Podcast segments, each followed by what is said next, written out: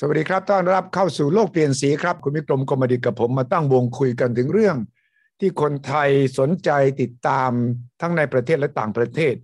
ช่วงนี้คงไม่มีเรื่องไหนสำคัญเท่ากับการวิเคราะห์ผลกระทบของสงคราม ยูเครนที่มีต่อทั้งโลกและต่อคนไทย ผมเชื่อว่าตอนแรกที่เกิดสงครามนั้นคนไทยอาจจะคิดว่ามันไกลตัวเรา และมันก็ไม่กระทบอะไรมากนอกจากราคาน้ำมัน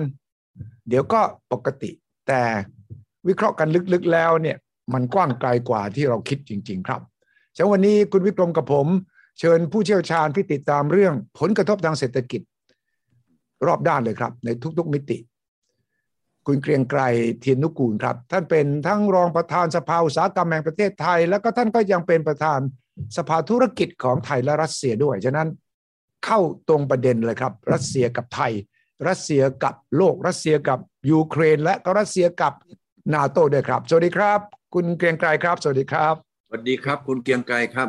สวัสดีครับ คุณสุทธิชัยหยุ่นแล้วก็พี่วิกรมครับ คุณวิกรมมองในแง่จากทั้งจีนแล้วก็รัสเซียแล้วก็มองทางตะวันตกด้วยเนี่ย ถ้ามันยืดเยื้อถ้าสงครามนี้ลากยาวไปเนี่ย เศรษฐกิจของโลกจะกระทบยังไงไทยเราตอนนี้เนี่ยล่าสุดผมเห็นแม้กระทั่งอาหารกระป๋องก็จะขึ้นราคาเพราะวัตถุดิบมันแพง แล้วนี่เขาบอกว่า ไอ้มาม่าเนี่ยก็จะขึ้นนะบะหมี่เขาบอกเพราะว่าแป้งเนี่ยมันมามาจากทาง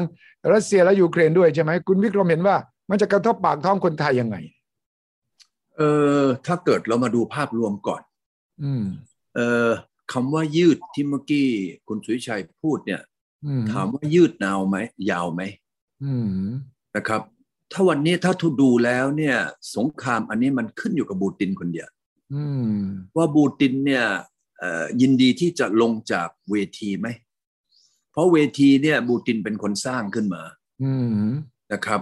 แล้วเอ่อแน่นอนบูตินเขาก็มีเหตุแหละนะ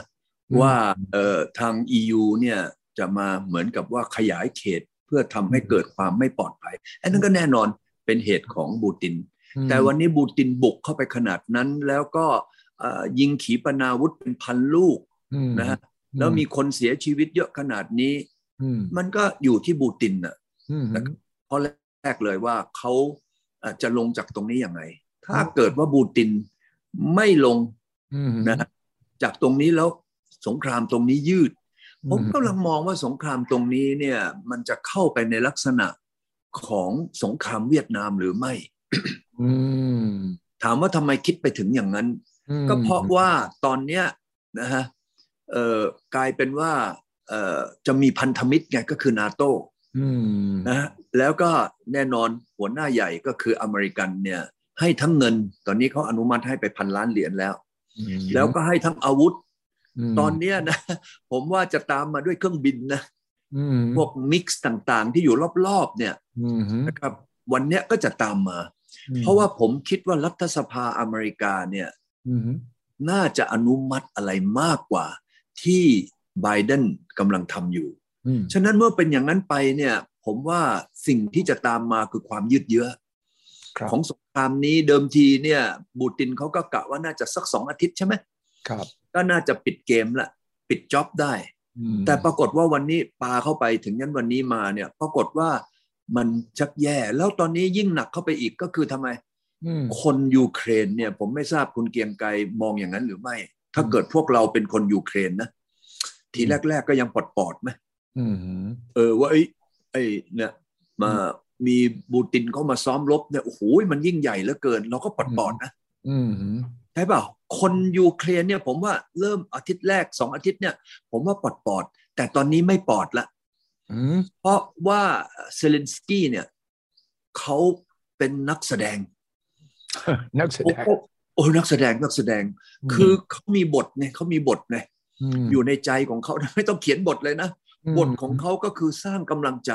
อืมให้กับคนยูเครนเออนะไบเดนบอกว่า เอ้ย หรือต้องย้ายออฟฟิศนะอืมไปที่ชายแดนอืมนะแกไม่บอกว่าแกบอกไม่ยอมอะกลัวจะอยู่ที่ตรงนี้อืมแล้วอีก็ไปถ่ายรูปนะเอา background เป็นที่ทำงานมั่ง เป็นอะไรต่ออะไรมั่งเพื่อคนทำไมยูเครนมั่นใจว่าอ้วอยู่กันหรือ อืมอันที่สองอีใส่ชุดทหารตลอดเลยนะ ไม่มีใส่ชุดสูทเลยเหมือนกับพวกเราที่กำลังใส่กันอยู่นะอืมอ่าใช่ใช่ชุดทหารเออชุดเสื้อทหารชุดเสื้อคอกลมทหารนี่เออได้ไหมขนาดผู้กับขนาดผู้กับห่างไรสพลังภาคองเกรสอเมริกันผู้กับสภาอังกฤษก็ใส่เสื้อคอกลมนะ เออ เห็นไหม แสดงถึงว่าอีพร้อมลบไงฉะนั้นกำลังอกกำลังใจตรงนี้ก็ทำให้ทำไมอืมคนแก่นะอืม เกินหกสิบห้าไปแล้วยังมาลบเลยอืมสาวๆนะ ผู้หญิงนะ ก็จะไปร่วมลบอืมฉะนั้นตรงนี้ผมคิดว่ามันยืดเยื้อจากกำลังของคนยูเครนที่มีตั้ง 44 ล้านคนอืมอืมใช่ไหมครับอืมแล้วที่สำคัญที่สุดตอนนี้อาวุธ ยุทโธปกรณ์สารพัดอย่างอืมโดยเฉพาะอาวุธที่จะทำลายพวกรถถังอืมอันนี้เข้ามาตอนนี้ผมว่าเต็มไปหมดเลย ฉะนั้นรถถังจะไม่มีเหลือสักคันหนึ่งต่อไปอืมนะ เพราะว่าพวกนี้เขาจะแอบตามถนนไงแล้วก็ยิงรถถังแล้วก็เพ่นอืใช่ไหมฮะอืมฉะนั้นวันนี้ถ้าให้ผมถ่ายดูเนี่ย ผมก็มองว่า ตอนนี้บูตินน่ะตอนนี้อยู่ที่คนเดียวนะบูตินเนี่ยจะลงยังไง ในเมื่อทั้งโลกตอนนี้จะสนับสนุน ถ้าเกิดว่ามันเป็นอย่างนี้ไปเนี่ย อันแรกเลยที่จะเกิดขึ้นก็คืออมส่งผลกระทบต่อเศรษฐกิจโลกอืมอืมอืผมมองว่าหลาย ๆ เศรษฐกิจเนี่ยหลาย ๆ ประเทศอาจจะติดลบ GDP อืมอย่างกับประเทศไทยเนี่ยนะฮะถ้าเกิดว่าอันนี้มันยืดเยื้อเป็นสงครามเวียดนามหรือไปถึงอืมขนาดที่เอาไอ้เรียกว่าเอ่อปรมาณูเล็กยิงกันแล้วก็อืมตรงนั้นเนี่ยมันยิ่งหนักเข้าไปอีกอืมฉะนั้นผมเลยมามองว่าว่านะเหตุการณ์ตรงนี้ถ้าบูตินไม่ฟังสีอืมที่คุณสุวิชัยกำลังถามบอกว่าเอ๊ะเขาจะฟังสีจิ้งผิงไหม ถ้าบูตินเกิดเลือดเข้าตาเกิดเรียกว่าบ้าเลือดใช่ไหมอืมเออ อีแบบสู้ตายเลย อย่างเนี้ยอืมผมคิดว่าเศรษฐกิจโลกเนี่ย ที่กำลังจะฟื้นตัวจากอืมโควิด เรียกว่าหนีเสือป่าจระเข้ละวันเนี้ยผมว่านะ จะต้อง suffer อย่างสุดๆ อันนี้อาจจะเป็นอีกดอกหนึ่งนะฮะ จากเศรษฐกิจของเราจากโควิด แล้วก็จะมาเจอตรงนี้ เรากำลังจะฟื้นไข้ใช่ไหมเอ่ยอืมนะจากโควิด ตอนนี้ยังไข้ยังไม่ทันจะฟื้นดีเลย มาโดนปูตินเข้าไปอีกอืมผมไม่ทราบ เราจะคิดอย่างนั้นหรือเปล่า ว่าจะแย่ถ้ามันยืดเยื้อกลายเป็นสงครามเวียดนามเลยเนี่ยโอ้โหมันยิ่งหนักเข้าไปอีก ครับเนี่ยอย่างไงคุณเกรียงไกรซึ่งจับชีพจรทุกวัน แล้วพูดคุยกับคนในสภาอุตสาหกรรมอืมและวงการต่างๆ เนี่ยมองยังไง ที่คุณวิกรมบอกมันจะกระทบเศรษฐกิจทั้งโลกและกระทบไทยด้วย ถ้ามันยืดเยื้อซีนารีโอเป็นยังไง ฉากทัศน์ของสำหรับไทยเราต้องมองว่ามันลากยาวเหมือนสงครามเวียดนาม หรือมันอาจจะภายในอาทิตย์หน้าต้องเจรจาแล้วเพราะต่างคนต่างก็ไม่ไหวละอืมสีจิ้นผิงก็อาจจะมีบทบาทเป็นคนกลางที่ปูตินฟัง ฉะนั้นมันมีทั้งซีนารีโอลากยาวเหมือนสงครามเวียดนาม หรือว่าครับต้องจบภายในเดือนนี้เดือนหน้า หรือมันขึ้นขึ้นลงลงอย่างที่เห็นเดี๋ยวเจรจาเดี๋ยวรบเดี๋ยวเจรจาเดี๋ยวรบคุณเกรียงไกรมองอยังไง ครับเอ่อผมคิดว่าหลายคนก็คิดอย่างที่พี่วิกรมพูดว่า อืมเอ่อแต่เดิมเนี่ยด้วยถ้าเปรียบเทียบทางสัญญานุภาพเนี่ย ระหว่างรัสเซียกับยูเครนเนี่ยอืมคงต่างกันมากนะครับอืมเพราะฉะนั้นเนี่ยสงครามน่าจะจบได้เร็วอย่างที่ทุกคนคาดอืมแต่วันนี้ก็ล่วงมาสามสัปดาห์เสร็จแล้วเนี่ยอืมแต่ว่าผมจะจะขอใช้อีกมุมหนึ่งให้เห็นนะครับเออมีเมื่อวานนี้ครับ ผมได้มีโอกาสได้คุยกับทางฝ่ายรัสเซียอืมนะครับอ่าจริงๆก็คุยกันในเรื่องของเทรด เรื่องของการค้าว่าจะทำไงกันอืมว่า SME ของเราตอนเนี้ยช็อกแล้วก็ทางคุณก็ช็อกไม่เปิด LC อะไรครับไม่ได้เพราะว่าค่าเงิน Google เนี่ยมันแกว่งมากอืมครับแล้วก็เรื่องระบบ SWIFT ที่ถูกตัดระบบธนาคารชำระเงินจะทำยังไง มีทางออกไหมแล้วก็คุยกันเกี่ยวกับเรื่องความยืดเยื้อ อันนี้ก็เป็นคำถามที่ผมถาม เออ ผมว่าคุณคิดว่าสงครามมันจะยืดเยื้อไหมอืม เพราะว่ามันน่าจะจบเกมได้เร็ว ตั้งสองสัปดาห์สามสัปดาห์ไปแล้วนะภายในสัปดาห์เดียวคนก็มองว่า อย่างนี้รัสเซียน่าจะเอาอยู่เขาตอบอย่างนี้นะครับ เออ ก็คือเขาบอกว่าความเป็นจริงเนี่ยเขาก็บอกว่าสื่อส่วนใหญ่เนี่ยจะไปประเมินว่า รัสเซียควรจะจบเกมได้ภายในสามวัน อืมโอ้เทียบแต่ว่าในทางทางฝ่ายรัสเซียเนี่ยกลับมองว่าเขามองเป้าไว้ที่สามเดือนครับ โอ้เหรอไม่ใช่สามวันสามเดือนนะครับเขาบอกว่าคือโดยกายภาพของประเทศยูเครน ถึงแม้มีเอ่อพลเมืองแค่ประมาณ 44 ล้านคน แต่ว่ายูเครนนี่มีพื้นที่ใหญ่เป็นอันดับสองในยุโรปใช่ใช่ครับรัสเซีย เพราะฉะนั้นเนี่ยนะครับเอ่อแล้วก็ที่สองเนี่ยเขาคำนึงถึงเรื่องความที่ว่ายูเครนกับรัสเซียจริง ๆ มันเหมือนกับเยอรมันตะวันตกกับตะวันออก เพราะเคยเป็น ญาติกันทั้งนั้นอืมกับเชื้อสายใกล้เคียงกัน เพราะฉะนั้นเนี่ยมันก็เหมือนกับพี่น้องกัน family กันอืมฉะนั้นเนี่ยนะครับเอ่อเขาก็จะมีนโยบายในเรื่องของการให้มีเรียกว่า humanitarian นะครับ corridor หรือว่าที่เป็นระเบียงของมนุษยธรรมในการที่จะให้อพยพออกอืมนะครับ แล้วก็ค่อยๆคืบหน้า เพราะฉะนั้นสิ่งเหล่านี้เนี่ยมันก็เป็นนโยบายที่เขาบอกว่าเอ่อเรื่องนี้ แต่ว่าอย่างที่บอกครับเขาก็บอกว่าอืมความยืดเยื้อของมันเนี่ยนะครับอ่าอืมถ้าเกิดว่าอย่างที่ตะกี้คุณวิกรมพูดว่า พอผ่านไปนานวันก็จะมีความช่วยเหลือต่างๆ เข้ามา มีอาวุธเข้ามา มีนักรบรับจ้างเข้ามา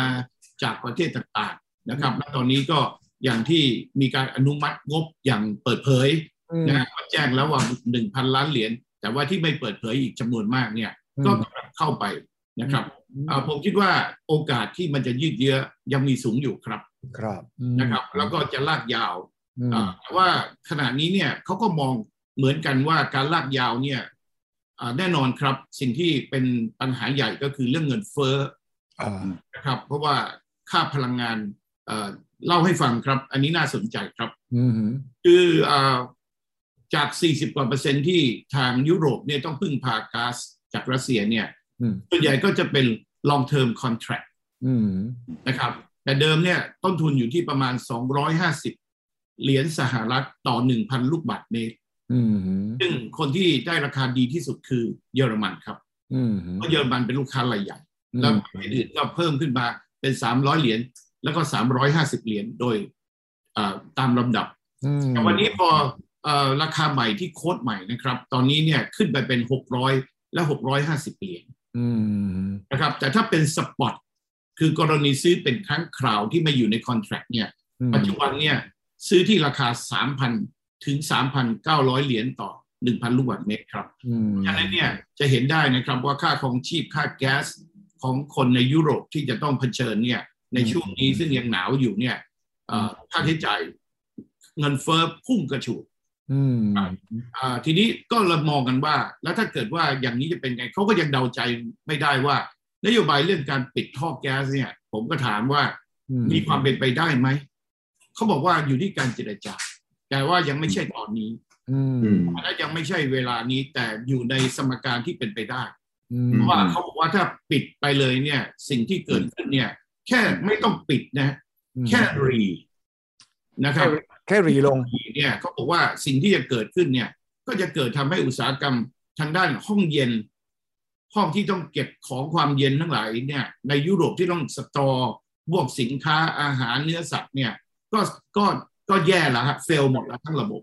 ใช่นะครับเพราะฉะนั้นเนี่ยเขาบอกว่าอันนี้อาจจะเป็นปัญหาใหญ่ไม่ต้องถึงกับขั้นปิด แต่ปิดนี่ไม่ต้องนึกภาพ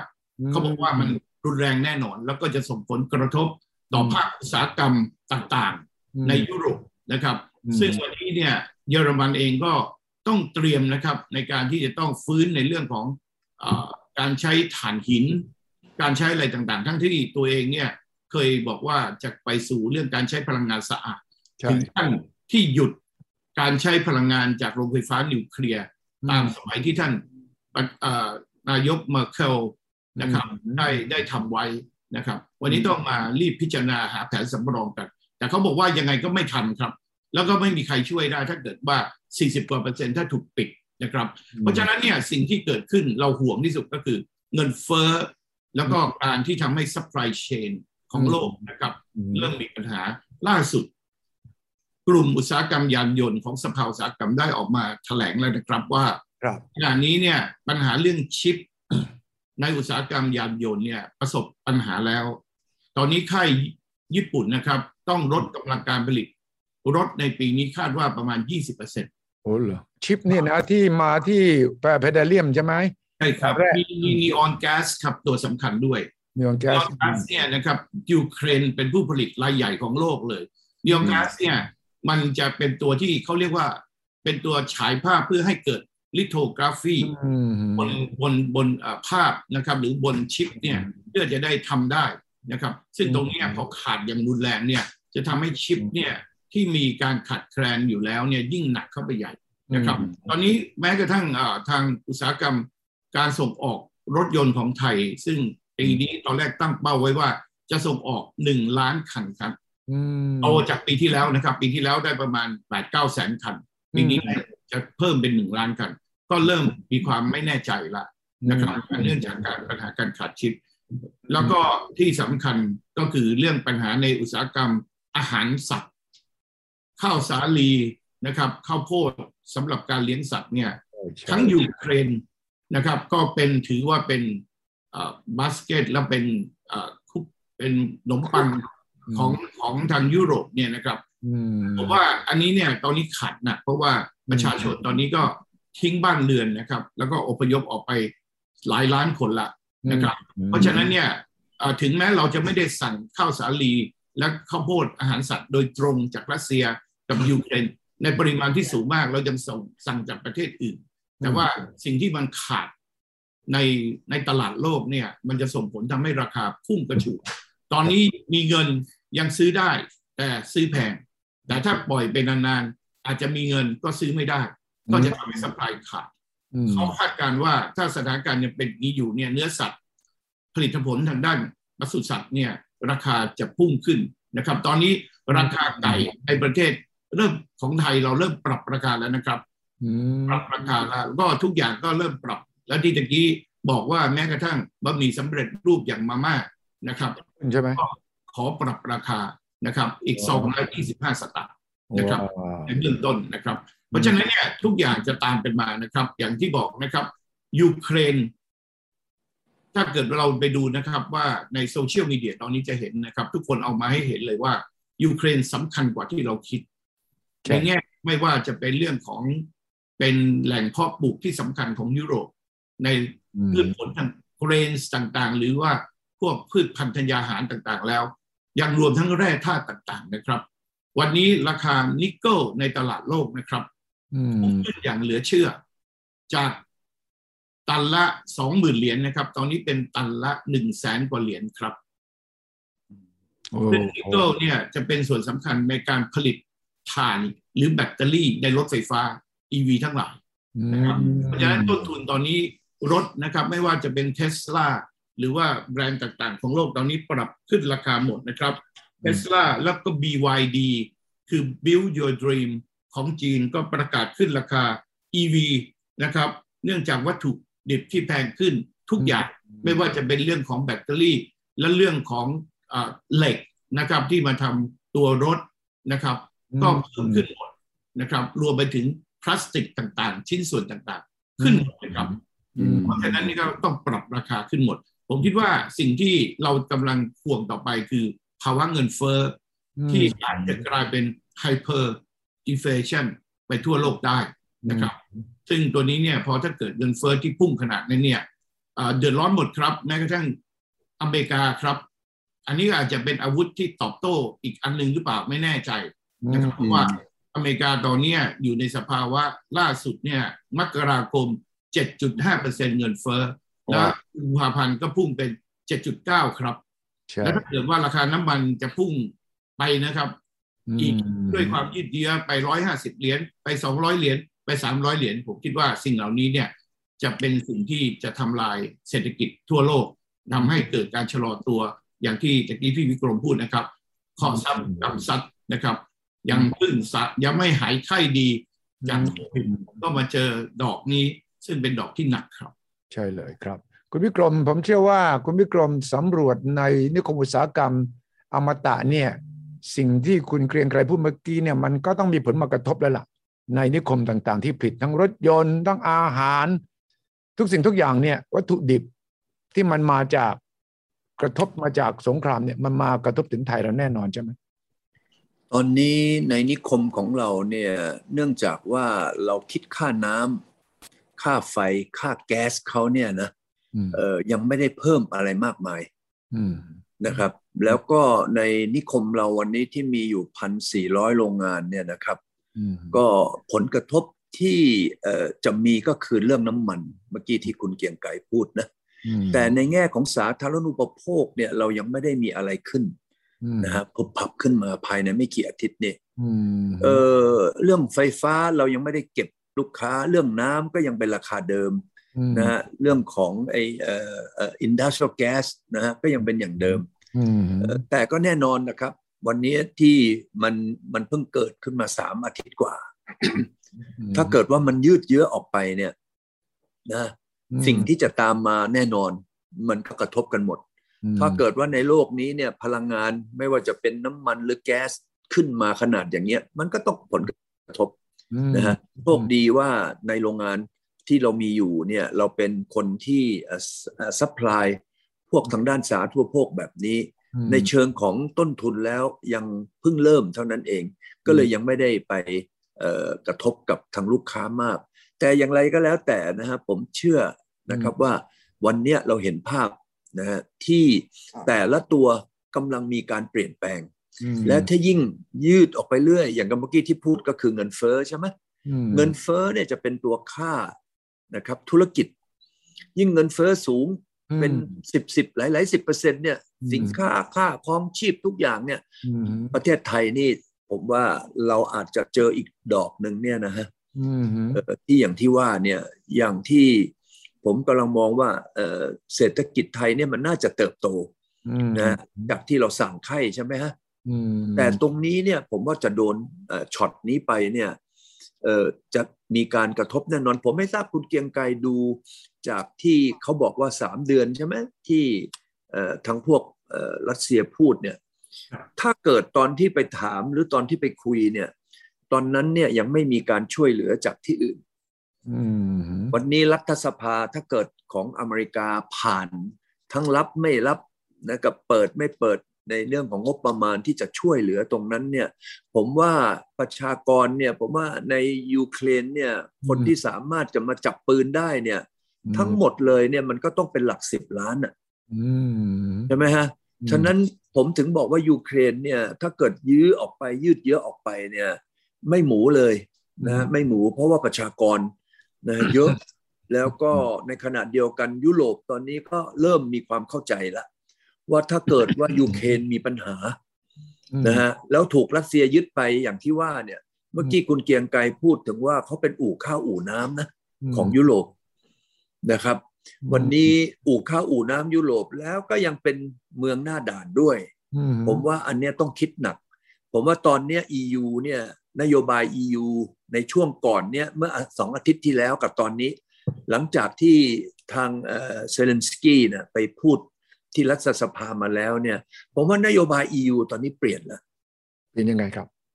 ก็สองเรื่องเรื่องแรกเลยเนี่ย เดิมทีเนี่ยก็ไม่กล้ากล้ากล้ากลัวกลัวกลัวนิวเคลียร์ใช่ไหมอืมอ่าตอนนี้ไม่ไม่ไม่กลัวอย่างกับเอ่อในช่วงแรกๆแล้วอืมตอนนี้ก็มีนายกสามคนใช่ไหมอืมอ่าไปแล้ว นายกสามคนเนี่ยก่อนจะไปเขาก็มีการประชุมกันอืมที่ที่ EU อืมว่า เออเออ ให้ไปเนี่ยไปพูดอะไรอืมการที่เขาไปเจอแล้วก็ไปพูดนะฮะอืมกับเซเลนสกี้มาแล้วเนี่ยมันก็จะทำให้เกิดนะแรงกระเพื่อมอืมจากการที่จะสนับสนุน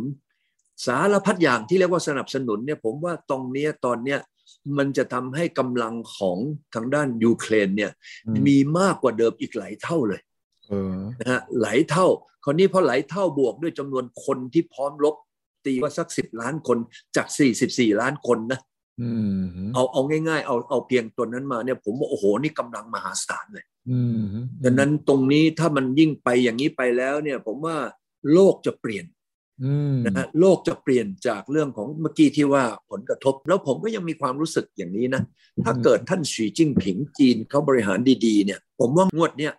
อาจจะทำให้จีนเนี่ยกลับกลายมาเป็นเบอร์หนึ่งของโลกได้ในในในแง่เศรษฐกิจ เพราะว่าจีนไม่ได้รับผลกระทบอะไรเท่าไหร่ แต่ก็ต้องไปดูว่าเขาจะบริหารอย่างไง ถ้าเขาบริหารได้ถูกเนี่ยเขาจะเป็นตาอยู่ที่จะได้ประโยชน์ทั้งหมด ผมว่าไม่ใช่ส้มหล่นนะ คุณเกรียงไกรผมว่าจีนเนี่ยอาจจะเป็นทุเรียนหล่น ทุเรียนที่ปอกเปลือกแล้วนะเพราะราคามันดีกว่าส้ม